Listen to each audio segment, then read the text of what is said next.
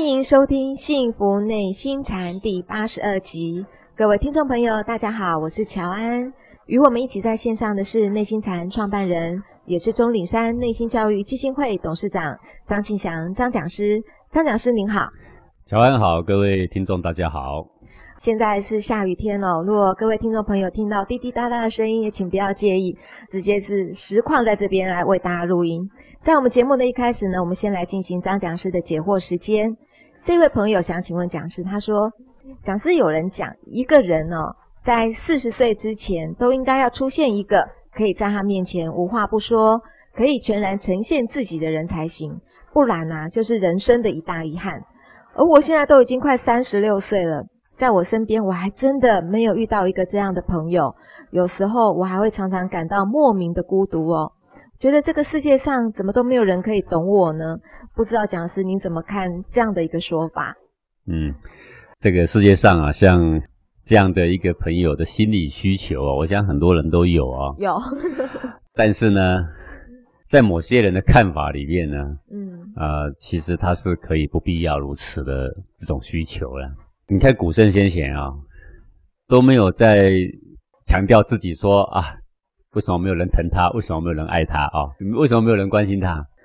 啊、呃，这些英雄豪杰啊，他们所关心的是谁需要我的帮助，我可以怎么样使人更好？所以这个是他们快乐的泉源呐、啊。他们之所以满腔正气、光明磊落啊，他的泉源。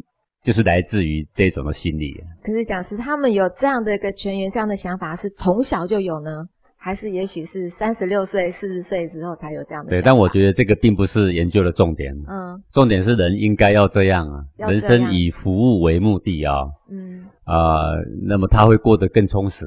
要有一个目标可以去经营啊、呃，我怎么样让我的学生更好？我怎么样让我的社区更好？我怎么样让我的朋友因为我的存在而增加了他们的价值？是，对不对？在一个社区里面有孤苦无依的人，我可以怎么帮助他们？在我们的海边有那么多垃圾，我可以怎么做？我走在街道上看到地上有很多的脏东西，我可以怎么做？是。好，那我想一个人在事业上要发挥他呃帮助群体的价值啊。那么他的身心都会愈发的发出他的光芒，而不是把注意力一直放在自己的身上。呃，我们当然也可以从心理学来分析呀，哦，他小时候该如何啦，所以他怎么会有这些心理需求啦？是，这都没有错。但是我觉得不断在这里研究，似乎有一点浪费时间。嗯，何不去做一些正确的、有益的、对人有帮助的事情？是。呃，那么样一个简单的想法就是，无益的事不要做。无意的事不要，有意的事尽量做，尽量做，不是吗？是。在家里发呆的时间，不如去做些有益的事情。你去关爱人，我告诉你，一堆人等着关爱你。是，讲师我懂你意思，就是说，我们不用去急着讲说啊，这世界上谁要来懂我？当然有这样的朋友很好，可是如果没有的话，我们把关爱到其他的人身边的人，我们得到的那种温暖，其实是啊，应该说，你懂别人吗？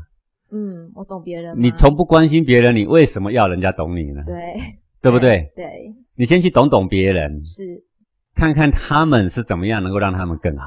是，他们有什么正确的需求，而他们达不到，我们帮助他。是，他们有不正确的需求，他虽然需要，我也不会帮助他。是，对不对？对对对。好，那人人不能只把目标关注在自己的身上。嗯，一个人活在世界上。手掌一直向上去祈求，这是很可怜的人生。为什么不手掌向下施予？对不对？是把你的才干、把你的财富尽量去帮助别人。好、哦，是一种施予，而不是一直不断的猎取。好，我想这个是人生快乐的泉源呐、啊。呃，是听众朋友都应该注意这一点。现在的教育体制下，每个人都在猎取别人对他的关心。是这个社会啊。无比的自私跟动荡，嗯，呃，为什么不让它更光明一点，更大公无私一点，更能够为人设想一点？这只是一个呃方向的扭转，把不断的只关心自己，我们转而向外。一个懂得去关心别人的人，他不会没有人关心的啦。对啊，一个方向的扭转哦，讲师您刚刚说的，从手心朝上变成朝下，就会有快乐的泉源。谢谢讲师。这位朋友其实他又接着问了，他就说：那我们在人的一生中会遇到什么样的人呢？闺蜜、亲人等等，是不是都已经早就注定好的？甚至连同说我跟这个人的缘分时间的长短，是不是也都不是我们可以掌控的？请问讲师是这样吗？嗯，我宁可相信一个说法了哦，嗯，就是说我跟一个朋友能够相处多少，这个是我可以努力跟经营的。好，那我相信说，我只要能够更关怀别人。然后我就可以有接触到更多的善缘，对不对？是。呃，一个人，如果你相信说你遇到谁都是一个注定的，那也许是啦。但是这一个想法对你来讲帮助并不大。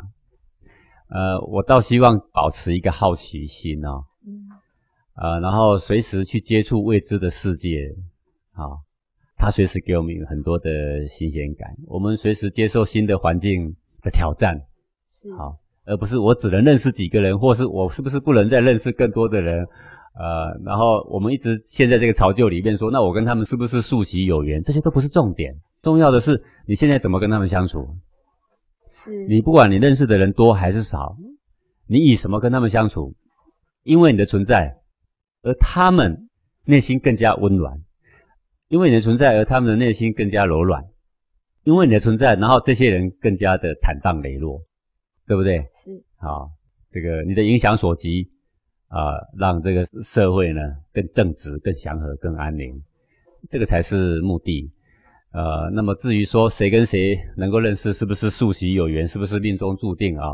那个就听天由命而已。我觉得这个不需要研究，它也不是什么人生的重点了。不需要去研究，不需要去追溯。但是我知道现在有一个很知名的女作家啊，呃，他们花了很多年时间，透过一个通灵的人。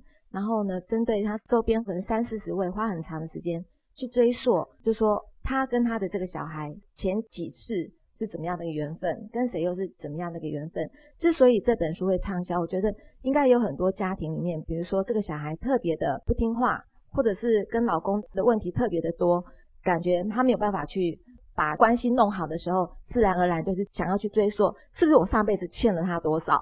那讲是就你来讲，这样子的方法也。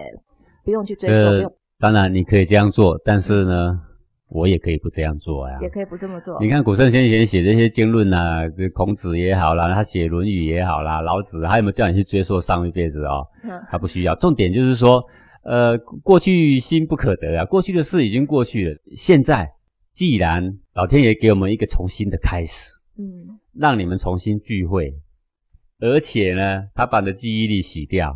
是，然后让你呢不必再去追溯前面，是，只管安心的处理目前当下显现在你的生活境遇里面的快乐或麻烦，嗯，而你以如何的态度去感恩这样的一个际遇，然后再从中呢培养自己的气节，养出自己的正气，是。啊、哦，保持着光明磊落的心境去应对世上的一切的变化。这个才是重点嘛！各位，你想想看，如果你要不断的去追溯这些前几世、前几世，那老天爷当时不要让你喝孟婆汤就好啦，对，不对？就不需要喝那个汤。对呀、啊，你投胎的时候，假设老天爷真的让每一个人都还记得以前，然后现在又遭遇，说不定那时候好多好多人会期盼老天爷说：“老天爷，为什么你不让我忘记以前的一切呢？”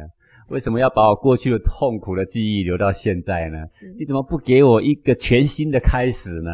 好，现在已经全新的开始给你了，嗯、然后你却自找麻烦，因为要去翻以前的旧账，嗯，不必要。你了解以前哦，原来是因为我脸是中了什么因，所以有一个这么麻烦的小孩，是那无助于事。重点是你现在有这样一个小孩，你这一天怎么活，下一天怎么活，怎么样对你的小孩更好？对，讲师，我之所以这样子问哦，是说是不是有些妈妈她觉得，我如果去追溯之前，因为我真的跟这个小孩我很辛苦，我如果追溯一下以前的话，我可能会比较心甘情愿哦。因为现在有些呃小朋友，比如说是自闭症啊，或者是亚斯伯格症，其实是需要妈妈更多的关爱跟时间。那可不可以请讲师来告诉我们，这样的家长我们可以怎么做？就像你刚刚讲的，我们每一天要怎么样来跟这个小孩相处，然后又不伤自己，让自己也更宽和。对，这个就是呃，古人呐、啊、教这个禅法的原因呐、啊。嗯。啊，一个心里懂得怎么宽和跟自在的人呐、啊，那么这些艰困的外境啊，易发让他的心性更加的光明。但如果你不懂得运用这个心法，那么这些艰困的外境呢，就会让你的精气神不断的凋亡，是，对不对？呃，所以这个有空呢，多学习对内心的关照啊，嗯，学习怎么样从内心里面呢坦然释怀啊，是，这个就是我们黄庭禅这个学问呢，它之所以存在的它的原因呢。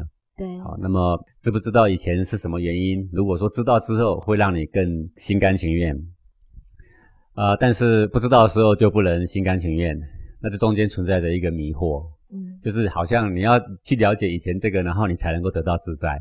可是我不了解的情况之下，我就不能得自在。嗯，那这就是一个心理上的盲点。是啊，一个真正自在的人，就是我面对的就是当下，我活在的就是这个当下，我又不是活在过去，对不对？要不要释怀，是一个心理的能力呀。这个能力如果有了，那不只是对这件事情释怀，哎，而是对所有的情绪来袭的时候，所有的困境来袭的时候啊，都能够悠游自在于其间呐。所以，求学问跟追寻一件事情的真相是不一样的。是，总之，幸福是掌握在自己的内心嘛。内心能够释怀，内心能够坦荡，内心能够对梗在心口的那一股气，让他悠游自在。那这个人呢，他无往不利，到哪里都自在的嘛。对，梗在胸口的这一股气能够悠游自在，这真的是有方法的。这个也呼吁一下我们的听众朋友，或者觉得对这样情绪很多困惑的人呢，也可以来报名我们的密心课程。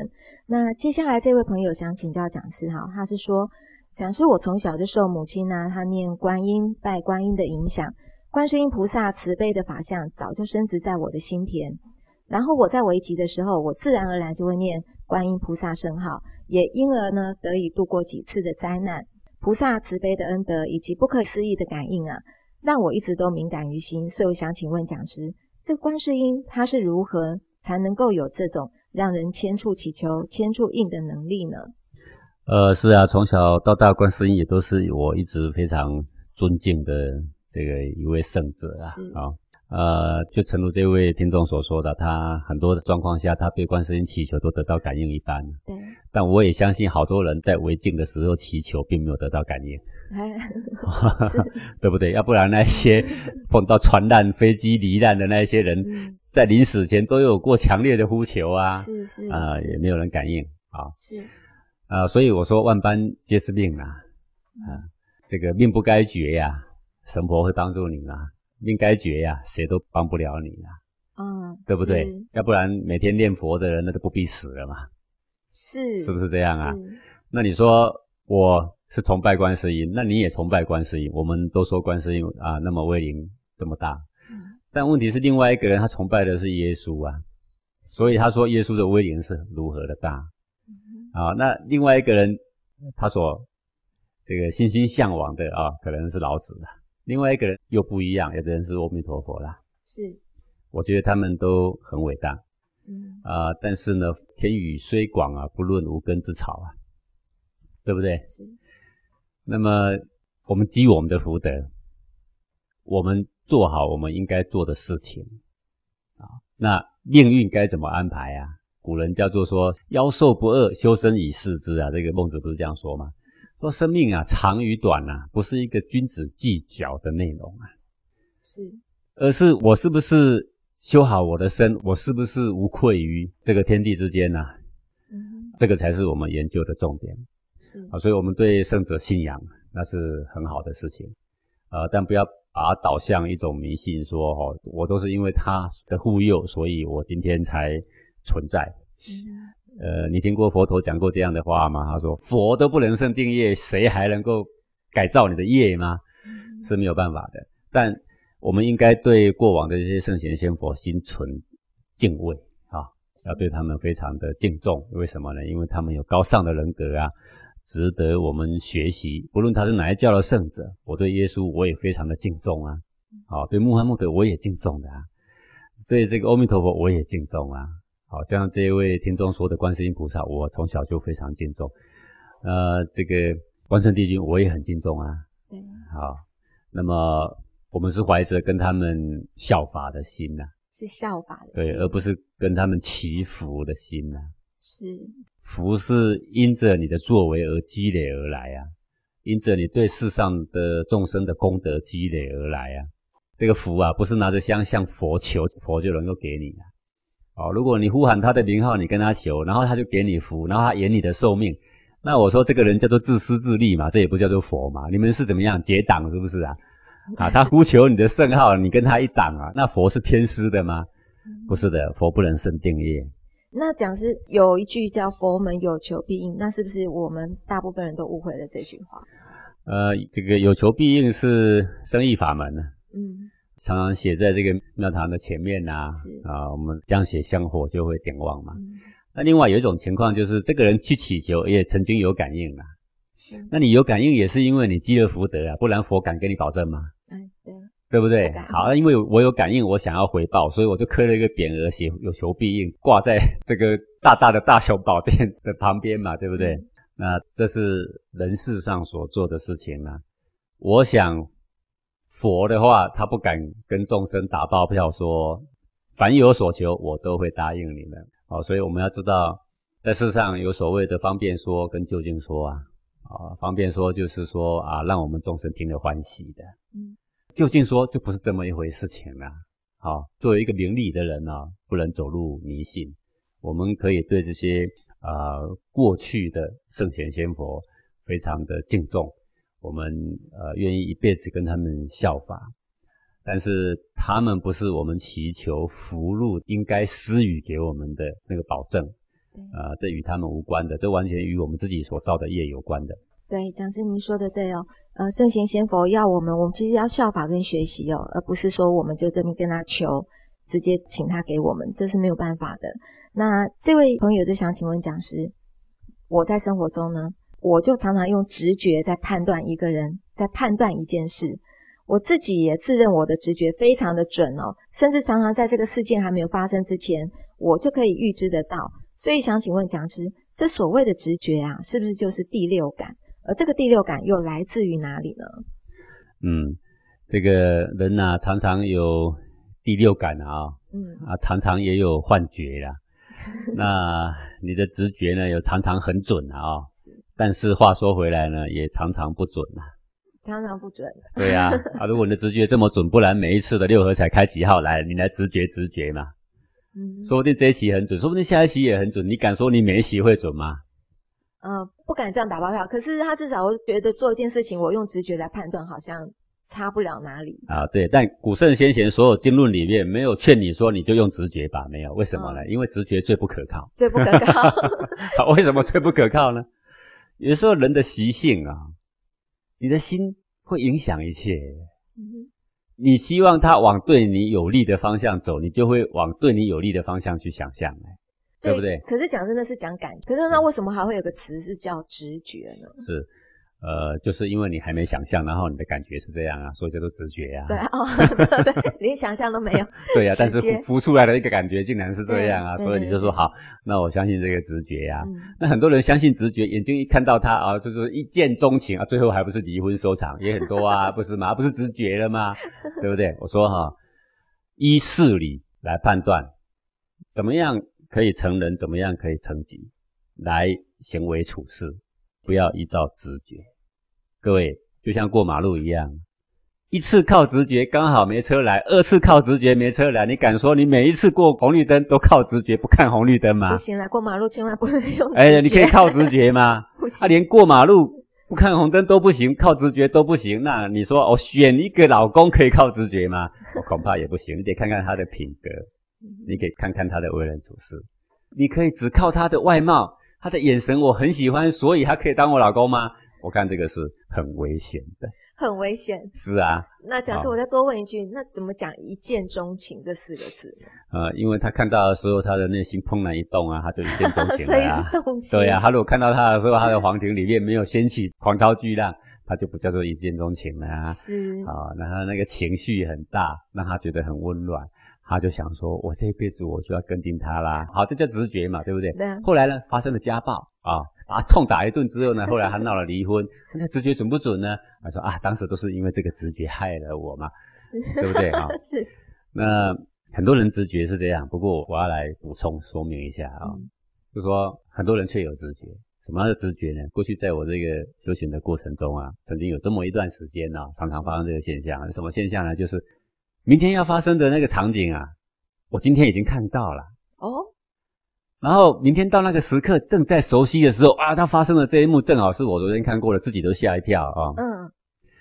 然后呢，在第二次你又看到了明天或未来哪几天将要发生的场景，到那一天又发生了。哎，你自己又吓一跳，然后连续三五次之后，似乎你给自己一个暗示，我好像有未卜先知的能力。对啊，因为直觉很准啊。嗯，然后呢，再来又发生的事情了，这个又看到了一模一个景象了，哦，或者是睡梦中，或者打坐中，或者是这样静静的，然后忽然脑中就有一个影像出来了，哈，然后现在的那个场景呢，又迎来了，快要发生了，内心就有一种冲动，什么冲动呢？很想跟旁边的人讲说。待会会怎样？不相信你看着，啊，对啊，如果真的我这样讲，然后待会又发生了，各位听我讲话的那个朋友，他会认为我怎样？哇，这可不是神的吗？是啊，好啊，我如果一次是巧合，我如果三次这样讲，那岂不是拜我为师嘛？在我前面磕头，然后捐钱很多钱过来了，不是吗？铁定。各位，这会不会给人一种心理暗示啊？那种傲慢的人，他就想当上师了，你信不信？是，可是讲是，你也是真的看到，他也是真的就发生了。对啊，就发生啊，真的很准啊。对。那我都没讲话。没讲话。为什么？因为我知道这个直觉哈，可以准也可以不准。嗯哼。啊，万一有一天，当我在看到一个直觉我说不准的时候啊，是不是自己打自己嘴巴？是。那我靠的也不是我真才实学，嗯，对不对？他为什么来我也不懂，他哪一天怎么走我也不知道。是。不是吗？是。我看人还是谦虚一点。按照事理来判断事情，是，对不对？还没到的，你先别大嘴巴说大话。嗯、好，这个过去台湾不是发生过这样的事情吗？各位你记得吗？二零一二年说十二月二十一日，不是大家在说要世界末日吗？然后呢，我们台湾就有这样一大票一大票的人都在预言那一天世界末日会怎样，会怎样啊？然后还有人这个透过灵媒啊，透过外星高灵，然后接窍，对吧？外星的高灵终于说话了，然后写了一本书，说二零一二会怎样会怎样，对不对啊？对，铁证如山呐、啊，因为那书都还在啊。出了，对、嗯，现在只是没人买而已啊。对，都是直觉，都是通灵，都是高灵指引写下来的。最后呢，在这个二零一二十二月二十一之前，他们有很多预言都成真，但最后这个预言竟然怎么样？全部破功。是，是不是给自己打了一个莫大的巴掌？对，是不是那种狂傲、傲慢、想当上司的那个美梦破碎？还好他早一点破碎，不然不知道要害死他自己，还要害死多久？是。好，所以我奉劝各位啊，不要只相信直觉啦，凡事依事理来判断啊。事理怎么样判断？符不符合我们一个做事情的一种啊基本的原则啦？是啊，以这个来作为我们。呃，办一件事情啊，到底应该怎么做的指导的方针？好，我们做事情要依事理，但我比较想请问讲师说，那这个时候如果我又有好几次准的直觉出现的时候，怎么办？啊，你要当做不知道，当做不知道。对对对，你怎么选择？你可以试试看哦，嗯、也许他待会真的会这样，也许我可以选择这样，但是你不要讲。不要讲，呃，那也不要存着说，我讲了之后，待会会很准，然后他们会对我投以非常崇拜的眼神。嗯哼，这个心理暗示不能有，不能有。你要非常谦卑，我们真的只是一个非常平凡的人。是。好，呃，不要想当上帝。是。也不要还活着想当神明。是。啊，一切依事理来判断事情，找人研究这件事情应该怎么办，对大家会比较好，我们就往这个方向前进就可以了。好，谢谢讲师。这位朋友想请教讲师说，您在节目中哦。说那个东北那个杀人犯呐、啊，就让亲戚举报自己，然后拿了十五万留给自己的儿子啦。那讲师您说这个十五万是终身的钱，之后的业障也不知道应该怎么还，这听起来好像很严重诶。因为我自己呢，之前是做生意，也借过银行的钱，还有一些是客户啊朋友的钱，后来因为生意亏损也没有钱还，那公司也倒闭了，这些钱也就不了了之了。呃，因为告我，我也没有能力还啊，毕竟那是公司的行为哦。呃，我是公司法人跟负责人，是我的经营不善导致的现象。那是不是我就会背了很多众生的债？那我现在应该怎么办呢？嗯、呃，当然，借钱要还钱，这个是天经地义嘛。是。那么借了没有能力还，不表示你没有欠这个钱嘛？对，不是吗？是，还是欠的嘛？欠的嘛。是。那这些钱必定是有人拿出来啊，不然你怎么会有这个钱？是。所以这种因缘的关系，肯定它要存在的嘛。是。但是他是一个公司的法人，所以他所承担的并不是全部啦，因为公司是有很多的部门啊，很多的人所组成的，嗯、还有很多的投资者嘛。是。那这种是一个公司的一种共业啦。是。好，意思并不是说他有一个人来承担的。对，因为有时候我们决策，我们并不是昧着良心决策，但是最后竟然没赚到钱，那这个没赚到钱不叫做过错了。嗯，好，这是投资嘛，你又不是未卜先知，你哪能够说每一次投资都稳稳能够赚钱？是，只是说你不能说啊，那我欠了钱就不算欠了，嗯，对不对？对，好，所以基于这种状况下，我们只能够说怎么办呢？就是多做功德啦，来偿还这个钱欠嘛。嗯，好，不能自我原谅，说我都没有过错，但你也不必把它看得那么严重，因为无心之过必定有它比较轻的法则啦。是，好，那相信呢是。呃，我们可以在有生之年呢好好弥补，对我们就会有很大的帮助嘛。是，呃，讲师你讲的功德哦，那是不是最基本的这个成人成己的心一定要有？对，怀着为人好的心，为人好的心，对啊，怀着谦卑的心，谦卑的心，宁可牺牲自己而成就别人的心呐、啊。是，那基本上这个人他的这个身外的气场啊，就会有一股福气包围着他了。嗯哼，啊，这个很重要。一个人的内心冷冷的。酷酷的，尖酸刻薄，他就有一股杀气会这样围绕着这个人。是哦，所以这很重要的呀。为了多行功立德，但是多行功立德的用意不是为了贪功德，意义是怀着做一些对别人有好处的事情。是，那你在做这些事情的时候，必须先是前面有一个希望别人更好的发心。发心很重要，重要是这个发心，这个发心会让你的身体宽和。是，身体一宽和，气张扬起来，在内在。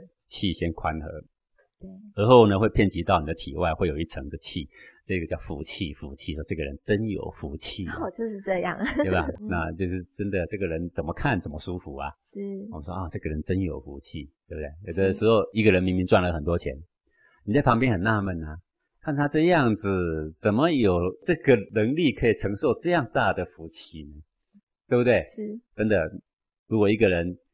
呃，尖酸刻薄，但是他现在却很有钱，享受得很，真的，你都会为他担心。嗯，好，那种爬得越高啊，会跌得越惨。对，所以我们人要有这样的福气，其实也很简单哦。最重要的是那个发心。我们感谢讲师的解惑，也欢迎各位听众朋友来信提问，或者来与我们分享您的心得。你也可以将你的提问寄到 z o a n 小老鼠 h t z 点 o r g 点 t w，那我就会。将您的提问在节目中来，请讲师为我们解惑。我们先进一段广告，待会回来喽。妈妈，你在干什么呀？我在听幸福内心禅张讲师讲课呢。妈，你什么时候也带我去见见张讲师吧？哦，你为什么想见张讲师呀？因为我感觉他是一个很有学问的人。啊，你怎么知道呢？你能听懂吗？我听不懂但是他让你改变啦，变成越来越有耐心的妈妈啦。那你的老师一定学问很好。嗯，我也想跟他学习。哦，原来是这样的。嗯，你怎么区分学问好还是不好呀？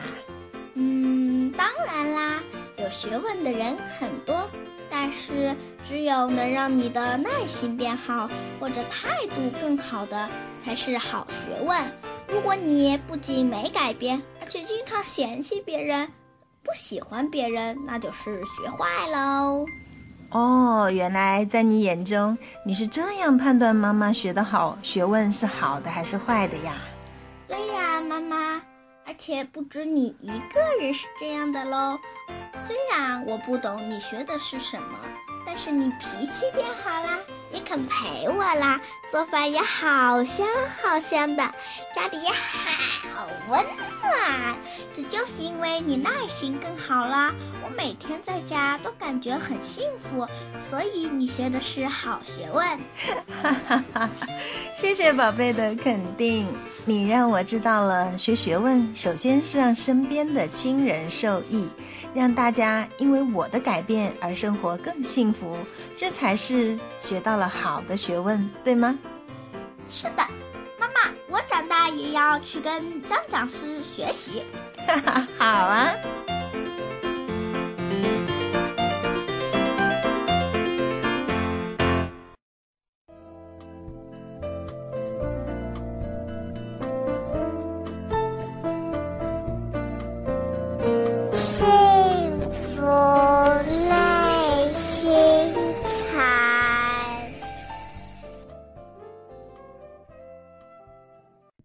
欢迎回到幸福内心禅。在这一节的节目，我们要进行的单元是中文之美。不知道讲师您今天要跟我们介绍哪一个字？好，今天我准备的这个字呢是“机”啊，哪一个“机”呢？机会的“机”，机会的“机”。对对，我们有时候啊，在书本里面啊，常常写契机、契机，有没有？是啊，其实就是机会的“机”。那这个机会的“机”里面呢，那藏有什么玄机呢？啊？也是玄机的机，这个、对呀、啊，这个机是怎么做的呢？是，它是一个木字旁。木字旁。那木字旁代表什么意思呢？是一种生发、蓬勃向上，一种生长发展的感觉。好，所以它就是用这个木字旁来代表。好，各位，你看那个小小的树啊，正在成长，小苗正在成长啊。嗯。过个两三年一看，哦，不一样了，已经俨然成为一棵大树了，对不对？是。好了，十几二十年看，哇，好茁壮的一棵树啊，整部卡车都撞不倒啦。嗯。然后另外一边呢，是一个几呀、啊，对不对？几何的几。啊、对，几何的几啊，曾几何时啊，那个几。那几是什么意思呢？几这个字的意思啊，就是微小。那。这两个字这样合起来呢，就是说有一个很微小的东西，而这个很微小的东西却是让你不断的生成发展的基本动力的所在。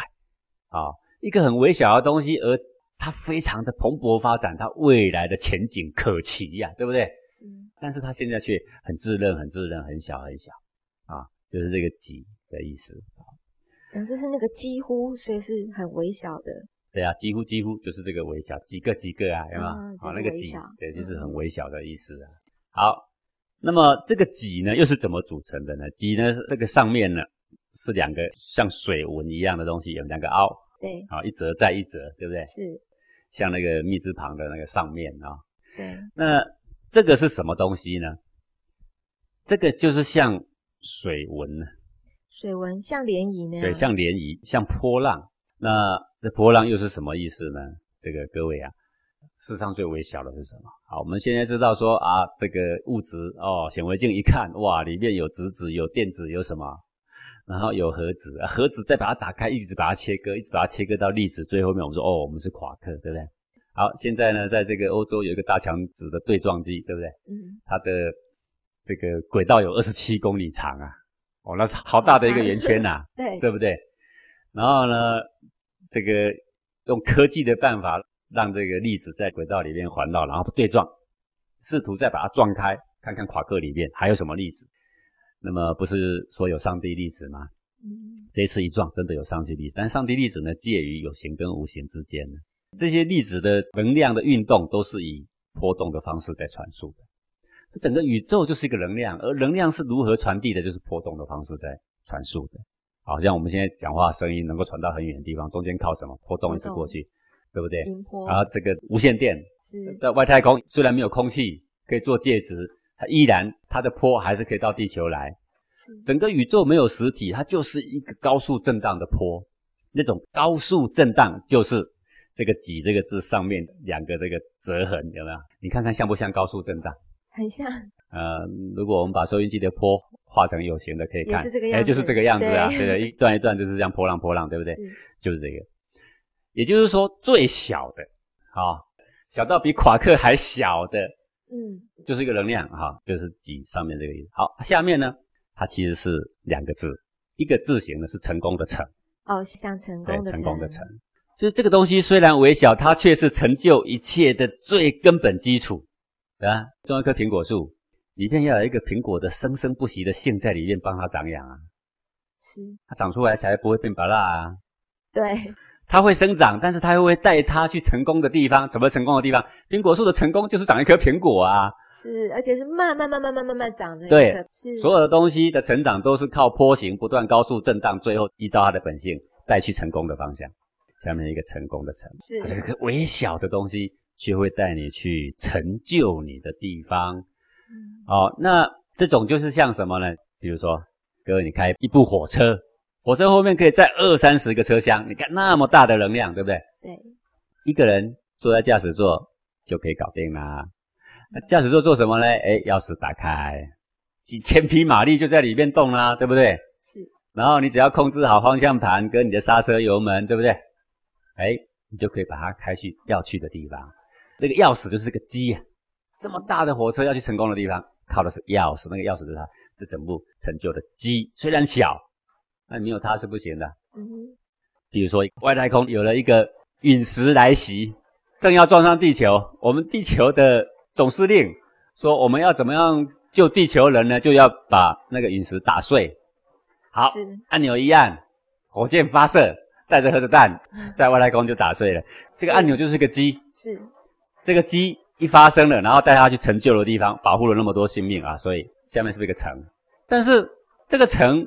如果我们运用不当，它却变成另外一个字。各位，一个军队戍守在某个地方，那个“戍”怎么写啊？跟成功的“成”很像，就是军队戍守在某地方的那个“戍”，是就是杀气腾腾的威力镇守在某地。好，你看哦，核子弹还没爆炸之前，那个杀机已经在核子弹里面了。它到底可以带你去成就的地方去救众生，还是带你去杀伤的地方去杀众生呢？各位，核子弹如果不要在外太空爆炸，却撞在旧金山。各位，要死多少人？非常多啊！哦、对，它还没按，嗯，它是一个机，它既可以是一个城，它也可以是一个树，因为它还没按出去哦，所以几十万、几亿的军队已经驻守在这个核子弹里面了，它的杀伤力相当于那样哦。当然，你这个机一按下去的时候呢，那就不是束手的束咯，将要成就一个成果出来。不论他是救人的还是害人的，反正结果都会出来。是，那个就改成一个成咯。是，那那个力量，它虽然小，可是它影响非常大，所以它旁边有个树，一个神木站在旁边，告诉你，它虽然小，非常基微，可是呢，它被扩大之后，它力量是很大的啊。各位，就像我们一个麦克风啊，喇叭的核心点呢。发出来的声音是很小的，可是经过喇叭扩音之后呢，哦啊，传那么远，对不对？对。那个喇叭的核心点的那一点音波就叫做基，呃，一出去之后茁壮起来呢，哦，那这个是力量呢非常庞大，哦，所以基这个字，如果我们要单字去解释它，叫做发动之为，谓之基，微微小小的发动，尽管它只是一个按钮，可是它影响力将会很大。如果你这个先机，你没有掌握好，各位，核子弹按键到底按还是不按？还没有按之前，你要扭转好哦。是，等你一按，已经无可扭转。嗯、这个“机”这个字啊，在古代来讲，就是那个箭呐、啊，坊间买得到那种十字弓啊，十字弓这种东西在古代就有了，就是有一条弦，然后拉着一支弓，后拉，对，然后后面是一个环扣扣着，它的弦是没有发出去的，那个扳机你一扣，咻，箭就出去了。嗯那个板机就是机啦。为什么我们常常在这个著作里面呢？我们会写到说气机，气机呀。嗯，就是因为气是很微小的，气是物质，一直细化，一直细化，细化到比夸克更小哦。你说上帝粒子，毕竟还是粒子啊，不是粒子的时候，它就是什么？是能量。这个能量在身中怎么感觉呢？就是充沛的那一股气。啊，充沛的气你感受不到，各位，你生气的时候是不是一股气呀、啊？怒气勃勃，很明显，那个就是机呀、啊，就是机，在身中非常微小，可是这股气呢，它可以成就你，它也可以犹如重兵屯守一样，带着肃杀之气呀、啊。嗯，那你怎么体会这个事情呢？譬如说，当你一个人内心慈悲宽和的时候。啊，你都觉得晚上特别好睡。长到了七十岁的人，如果他的前半辈子都是非常宽和的人，你就会看他一脸慈祥啊，对不对？那个心情一点一滴累积而来，那个心情就是积呀、啊。是。你活到六七十岁，也有可能面目可憎啊，感觉起来就像一个地狱闯出来的人呐、啊。有可能为什么？因为时时刻刻的计较、嫉妒、紧张，你累积到最后呢，你的筋骨、经脉、气脉全锁住了，好，脸歪嘴斜，嗯，对吧？那是怎么来的呢？也是一个鸡呀、啊，也是一个鸡。真正在身中到底是什么东西呢？就是身中的那一股气，那股气听不懂，就是身中的那股能量。说能量听不懂，那没关系。各位早上起床是不是比较朝气蓬勃？对。起码比晚上来比的话，晚上是不是神昏气散？是，对不对？昏昏欲睡。是。好，起来的时候，哎，比较有精神。你说啊，没有啊，我起来的时候还是没精神。那你真是太愧对自己了。早上起来要像小孩子一样，爬起来，你看眼睛炯炯有神，对不对？是。好，那就是气。气是成就一切的最根本因子。啊，做佛做鬼都是身中这一股气。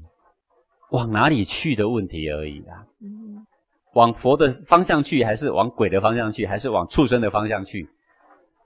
在它未形成之前，我们要不要先调整好方向？是，这很重要啊！各位，剑拿在你手上，枪拿在你手上，在你扣扳机之前，要不要先瞄准对象？然后瞄准好，再啪扣下去，就可以建功立业，是，对不对？对。啊，你如果瞄准错了，扣下去呢？那你要抓去关，嗯哼，不是这样吗？好，所以啊。这个气机的机是要告诉我们，身中有这么一股能量，非常非常的微弱，但是呢，它对你影响非常非常的巨大。它让你呢成仙做佛也由它啦，啊，披毛戴角也由它啦。是，在你的日常生活时时刻刻，你都在对它做按钮，啊，累积的这些按钮呢，影响了我们全身的造化。是不是旁边有个木？对，日日在生长，不过是生长出来什么啊？对不对？嗯到底是生长出苹果来，还是白蜡来啊？还是一颗苦瓜来啊？是，是还是个甘蔗来啊？是，那就是我们未来我们将会去到哪？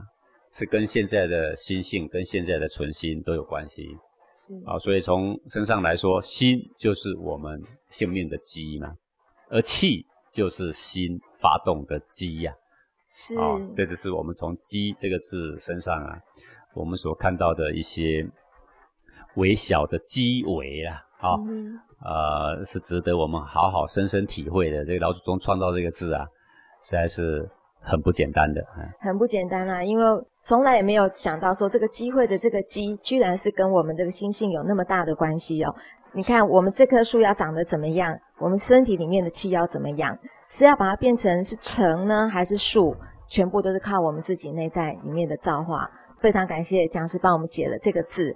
呃，接下来我们要进行的单元是见微知著，不知道讲师您今天要用什么样的案例来为我们做说明？好，呃，我今天要讲的这个案例呢，是内地最近呢发生的一个令人惋惜的事情啦。嗯、呃，就是有一个二十八岁的非常年轻有为的一个学生，嗯，那么他在求学过程啊，在他的家乡的时候啊。他就是一个人生胜利组的一个代表啊，是，呃，功课非常好，他的这个反应呢，非常的聪慧，嗯，哦，那待人处事呢，非常的爽朗，哦，就是人缘也很好，功课也很好，然后呢，他甚至体力都很好。讲师是男学生还是女学生？是一个女学生。女学生，哦，那，哦，人家都称她为才女啊。嗯，漂亮的姑娘。对对，她可以在这个两三分钟里面呢，她做这个俯卧撑啊，她可以做八十几下。哇，非常厉害。各位 男生都很难得有几个能够做八十几下。嗯，那因为他从小的概念呢，就是世界上是弱肉强食啊。我到哪呢，我都要做第一，我要做一个强者，我才会是这个掌握人生幸福的人嘛。所以你给他看，他功课不止要拼第一呀，他各种比赛他都拼第一呀。那他连待人处事他都拼第一哦，就是谁都知道他是个乖小孩，谁都知道他聪明伶俐啊，然后跟他应对进退啊，你跟他相处，你会觉得说很快乐，每一样都出类，每一样都出人头。他甚至连体育，他说别人行我就行，我一定要当第一，有没有？然后竟然俯卧撑啊，做的比我还多啊！哦，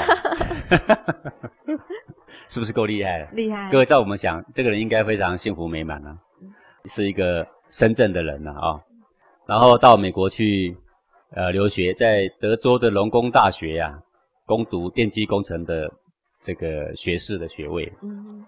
然后毕业后呢，又搬到纽约呀，啊，在华尔街这个投资银行啊等等啊工作过。在二零一一年的时候呢，进入知名的 MIT 啊斯隆管理学院啊。那各位要知道啊，这个就是都是世界上的精英在这里就读的。哦、原本呢、啊、是明年啊，也就是二零一五年呢就要毕业。那今年呢，二零一四年呢，却被发现了他在他的住所呢上吊自杀。他选择上吊自杀。各位，他什么都还没做过，他只是做学生，对不对？嗯啊、哦，那曾经只有一小段的时间呢、啊，在这个投资的银行里面呢、啊，还有一个什么基金会里面呢、啊，啊，短短的时间工作啊，因为要获得一点实务的经验，那么最后呢，就在这个 MIT 的管理学院，那我们就不禁要问了、啊，一个这样人生胜利组的人呢、啊，是，简直还没吃到什么苦嘞，是啊，对不对？嗯，那样样都是第一的，为什么最后选择自杀？自杀这件事情，后来跟他进入 MIT 管理学院是有很大的关系。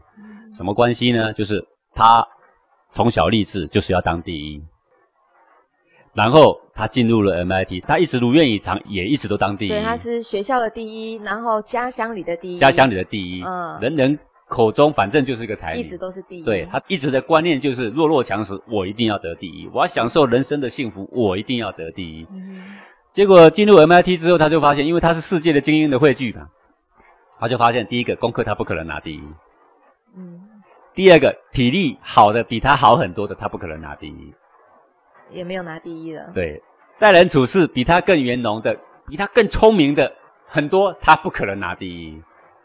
他发现他不能变国际的第一，他的挫败一直累积，一直累积，嗯，他发现说他想要得第一。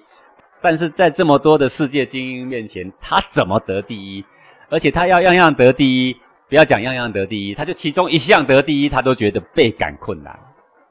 那你看压力大不大？很大。这跟他过去的所有的智慧，他过去的人生的价值观完全背道而驰，因为他的人生价值观就是我样样都要得到第一。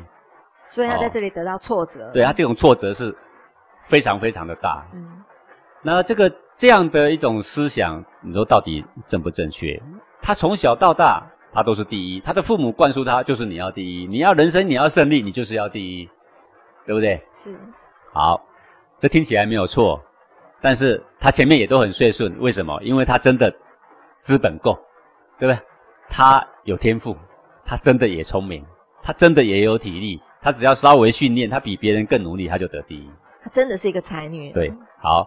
那他这个深深的挫败，竟然发生在进入了最优秀的学院之后，他才整个挫败全部涌现出来。他发现他没有办法拿第一，他发现他不再是人眼中的天之骄子。他发现，在同学的这个生活里面，我没有办法再享受以前人家所称赞的那种第一。在二十八岁的时候，对，他才二十八岁。对，其实说实在话。他已经很顶尖了，他出了社会到哪里他都顶尖。对。但是问题是，他从小到大的价值观就是我碰到谁我就要第一。好，这死就死在这一点上面了。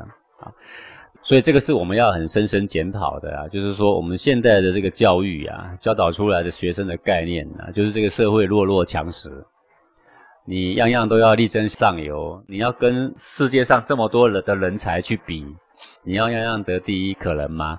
不可能。在古代的圣哲啊，庄子啊，啊，不是也曾经讲过这样话吗？他说：“人之生也有涯，人的生命是有限的，而知也无涯，而知是是无限的。”嗯，所以以有涯随无涯殆矣啊！就你用你有限的生命追寻无限的第一，有可能吗？不可能，那是非常非常危险的事情。这个小女孩，她的一生的价值观呢、正好中了庄子的这句话，走上了一个。不归路，哦，是彻彻底底的把她的自尊心呢，这个完全摧毁掉。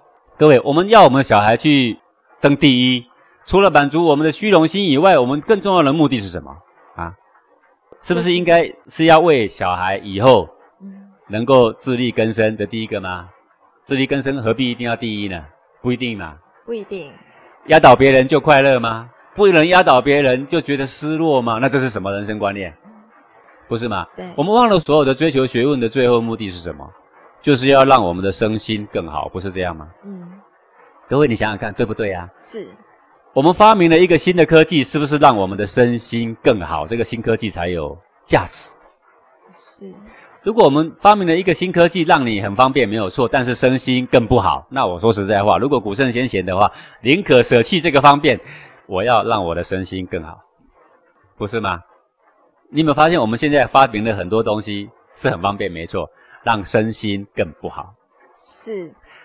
甚至让家庭更疏离。呃，自从智慧手机出来的时候，连家庭聚会哦，爸爸也看手机，小孩也看手机哦。明明餐桌上满满的都是佳肴哦，各划各的哦。哎，这不是开玩笑，各位，我们现在去喝喜酒的时候啊，是不是？是啊，各玩各的手机耶。是 是各玩各的手机，然后小朋友、小婴儿是玩 iPad 人情非常淡薄。然后呢，明明坐在隔壁哦，传个简讯给他，是，舍不得抬起头跟他直接讲讲话，用传的。可是讲实话，真的太方便了。好，我们完全忘了目的。嗯，这就是人类的盲点。好，像这位很可惜的人才，他处处第一，他忘了第一的目的，只是为让他的身心更好。而不是更多的虚荣。各位，你求学问，如果只是为了更多的虚荣，那何其可悲嘛！如果你只是让你的生活更好，身心更平衡，那何必追求那么多第一嘛？你尽量努力，能够第一就第一，不能第一就算了。是。如果你在这个小孩的求学过程，告诉他我们求学的目的是什么？如果这一项你曾经讲清楚，你父母应该跟他讲清楚，你的师长应该跟他讲清楚，你求学目的是什么？呃，像我的小孩一直读一个夜间部啊，呃，他是学电机呀，然后呢，很聪明，不爱读书，有点聪明了，不爱读书了，喜欢撞球。我跟他说，撞球很好，可以娱乐，但撞球以后能不能换饭吃哈？哎，你得考虑考虑呀，老爸支持你呀。你说这个愉快很好，愉快也要让以后身心能够安顿啊。那你得想想哦。喜欢飙车，你以后想学修车吗？诶，不错，修车也可以是安顿生活。你想想看，你要不要走这行哦？那它有可能让身心更糟，然后你常常摔车，是不是身心更糟？是，对不对？那你现在不喜欢读书，那可以。那你想想哦，你以后是什么一技之人？你要靠自己哦，你不能靠老爸哦，对不对？是，你自己的生活你要自己顾，以前的钱你要自己赚，你的车你要自己买哦。是，你得想好哦。所以。这个过程里面呢，他十五岁的时候他就去打工了嘛。嗯。好，那现在刚满十八岁。是。那现在刚满十八岁，白天在一个电机公司当学徒啊。是。哦，然后晚上啊去念念书啊。那他说爸，那有没有一定要拿毕业证书？我说是不一定的，但是该学的技能学一学嘛。所以讲，所以你还跟他说。呃，不一定要拿到毕业证。因为为什么我这样讲呢？因为那是很无奈呢，因为我看他是拿不到。可是没关系，他如果自己能够安顿好自己的生活，有何不可呢？我又没有要他功课要得第一。是。那他如果以后说不定他待人接物能够得第一啊。是啊。啊，然后说不定他以后。当个技术性的工人，对不对？有格调的工人，我也会很欢喜啊。能够安顿生活也没关系啦。但讲师，我想问，如果今天你的儿子他就是每次考试就是大概第一名，不然就第二名，那你会不会希望说，因为他既然很会读书的话，呃，我鼓励他一下，但是我要告诉他，最后这个学问的目的是要让你的身心更安顿、更平衡。是啊，我会告诉他说，如果只是要赚钱糊口饭，在社会上。只要愿意做，是很简单的事情。是的，只要你愿意吃苦，到处都有机会。是。哦，那能不能获得第一，你放轻松。但是我鼓励你说，尽上你的努力，能够到什么阶段，能够超越自己，这样是最好。是。那不需要跟别人比，而且我们应该要很欣然接受别人在某一些方面都比我们强。是。我们应该更谦卑，知道说天外有天，人外有人。对。这种的教育你要讲在前面，你不能等到他要自杀的时候说：“儿子啊，你下来呀，嗯，不要跟别人比呀。”各位，那个时候都太晚了。有时候听众朋友啊，常常写信来问问题，我常常回答说，这时候来回答会不会有点太晚？刚好有个学员在说，他说讲师你讲说我小朋友这样七岁这样子会晚了点啊，有点紧张。不晚不晚，你从现在开始在日常生活里面，赶快把对他的人生心性有价值的啊重要的概念。一一的在平常聊天的时候，在小孩子心情愉快的时候，哈，我跟我小孩讲话也是一样。我看他今天心情不错的时候，我就在思索，我待会要 愉快聊天里面要夹一条什么人生道理进去呀、啊？像三明治一样夹在里面，让他一口含进去呀、啊？是耳濡目染，他慢慢慢慢，诶他就会有点感觉呀、啊。嗯、哦，那个昨天我儿子从山下上来找我啊，是，诶已经晚上了七八点了，就坐在我廊前，我们两个在聊天呐、啊。嗯我说哦，你还会来记得来看老爸啊、哦？他说会呀、啊，然后聊聊聊聊聊聊，他就竟然说了一句什么话，你知道吗？嗯，他就讲到他们同才之间的很多同学的义气的问题呀、啊。他讲什么？他说那种不孝顺父母的人说对他的朋友会多有义气啊，我现在都不相信。他讲的真好，是不是有道理啊？对你的莫大恩人都不懂得感恩，不懂得孝顺，你说你对那一些酒肉朋友多有义气？骗人的啦，是，不是这样吗？对，哎，这个就是平常哦，有时候我们在讲话，我都在怀疑说他有没有在听啊。嗯，哎，但是你偶尔见面，哎，心情不愉快，就不要讲大道理啦。啊，今天看起来心情还不错啊，哎，聊天聊天就夹一条人情义理，让他品尝品尝，让他记录记录，对不对？是，哎，他有时候他会记录下来。像我说这个自杀的人呐，他的家人呐。在他这么优秀的成长过程里面呢，就应该对这个才女郭恒啊，嗯、应该及早的掌握机会的。是那个机不能等到他快上吊再来说啦。嗯，他这个人生成长过程里面要把这个机把它埋进去。对。啊，让他早早知道说，样样求第一其实不是正确的概念。嗯、样样努力是可以的。是。但是努力的最后目的是为了达到平衡的身心。这个真相不能不告诉他了。是啊，我希望每一个家长都注意。呃，你希望你的小孩有很好的表现，但是不要出于说要来满足你的虚荣心，不要因为你过去求学的时候，因为你没有得第一，所以我一定要我的小孩得第一。你也不要打一个借口说，因为我的小孩得第一，所以以后才会有前途，才会生活美满。不要这样自欺欺人。嗯，真正的生活美满，真正的幸福是来自于他的身心的平衡。我昨天跟我小孩讲说，哎，你怎么没有邀你的同学一起去爬爬山呐、啊？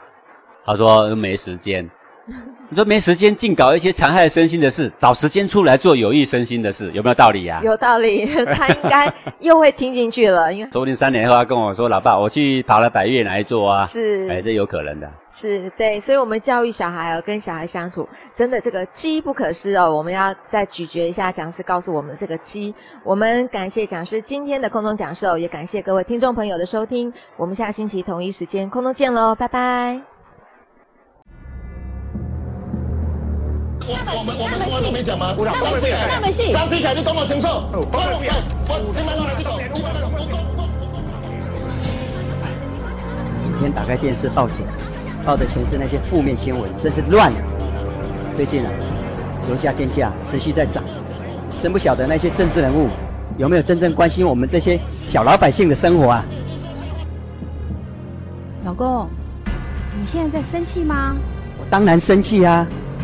太好了，太好了，这真是一个好机会啊！什么好机会啊？就是宽两秒四步骤的练习啊！什么啊？一，感觉心情来了，你现在是什么样的心情啊？生气啊！二，用手触摸内心。嗯。三。放任能量自由。